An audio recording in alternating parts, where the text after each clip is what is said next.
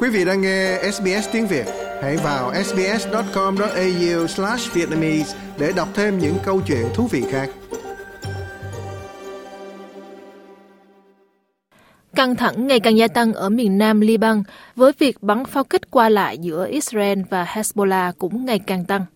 Phía Hezbollah cho biết trong cuộc tấn công gần đây nhất, họ đã phóng 62 quả tên lửa về phía một căn cứ giám sát trên không tại Mount Meron và đã bắn trúng đích. Còn về phía quân đội Israel thì nói họ đã tấn công vào điểm bắn tên lửa. Joseph Borrell là đại diện cấp cao của Liên minh châu Âu về chính sách đối ngoại và an ninh. Phát biểu từ Beirut, ông bày tỏ lo ngại rằng cuộc chiến Hamas có thể lan rộng khắp khu vực. Even war has laws. Ngay cả chiến tranh cũng có luật pháp và có những luật nhân đạo quốc tế phải được tôn trọng. Như tôi đã nói nhiều lần, một tội ác này không biện minh cho một tội ác khác, và chúng ta phải hiểu rằng chỉ có hòa bình mới mang lại an toàn và an ninh cho Trung Đông. Người đứng đầu chính sách của EU nói rằng Liban nên tránh bị lôi kéo vào cuộc xung đột giữa Israel và Hamas.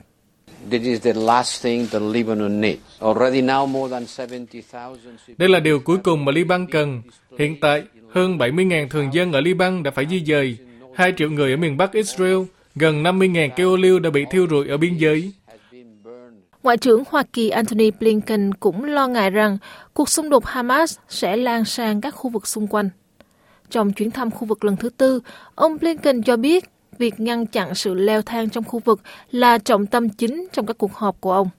Matthew Miller là người phát ngôn của Bộ Ngoại giao Hoa Kỳ cho hay. He will discuss specific steps parties can take Ông Blinken sẽ thảo luận về các bước cụ thể mà các bên có thể thực hiện, bao gồm cả cách họ có thể sử dụng ảnh hưởng của mình với những nước khác trong khu vực để tránh leo thang. Cuộc xung đột này không có lợi cho ai nếu để lan rộng ra ngoài Gaza, không có lợi cho Israel, không phải cho khu vực, không phải cho thế giới.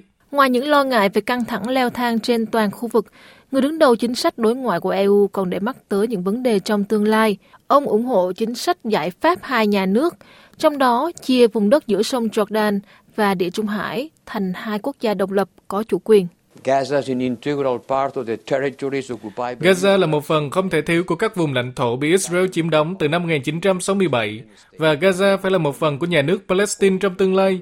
Toàn bộ cộng đồng quốc tế đồng ý rằng giải pháp hai nhà nước là giải pháp khả thi duy nhất có thể mang lại hòa bình và an ninh cho Israel và Palestine. Và ông Antony Blinken đang đặt nền móng cho tương lai tiềm năng đó trong các cuộc họp của mình. Ông đã hội đàm với Tổng thống Thổ Nhĩ Kỳ Recep Tayyip Erdogan và Bộ trưởng Ngoại giao Hakan Fidan tại Istanbul. Trong đó không chỉ đề cập đến việc đẩy nhanh việc cung cấp viện trợ nhân đạo tới Gaza, mà còn về kế hoạch tái thiết và quản lý Gaza sau chiến tranh. Ông Blinken nói rằng Thổ Nhĩ Kỳ đã thể hiện cam kết đóng vai trò tích cực và hiệu quả. Tôi nghĩ họ cũng đã chuẩn bị sẵn sàng khi họ sử dụng các mối quan hệ, tầm ảnh hưởng mà họ có, mối quan hệ mà họ có với một số người chơi quan trọng ở một số quốc gia quan trọng trong khu vực nhằm giảm leo thang và ngăn chặn xung đột lan rộng. Thổ Nhĩ Kỳ có thể đóng một vai trò quan trọng trong việc thực hiện điều đó, và đó cũng là một phần quan trọng trong cuộc trò chuyện của chúng tôi. Liên Hiệp Quốc cũng coi giải pháp hai nhà nước là giải pháp tốt nhất để tiến tới. Nhưng người phát ngôn Stephanie Tremblay nói rằng điều đó không thể được giải quyết thỏa đáng cho đến khi tình hình nhân đạo ở Gaza được giải quyết, trong bối cảnh lo ngại rằng người dân đang phải đối mặt với tình trạng mất an ninh lương thực ở mức độ cao nhất từng được ghi nhận và nạn đói đang cận kề. Like, share, comment.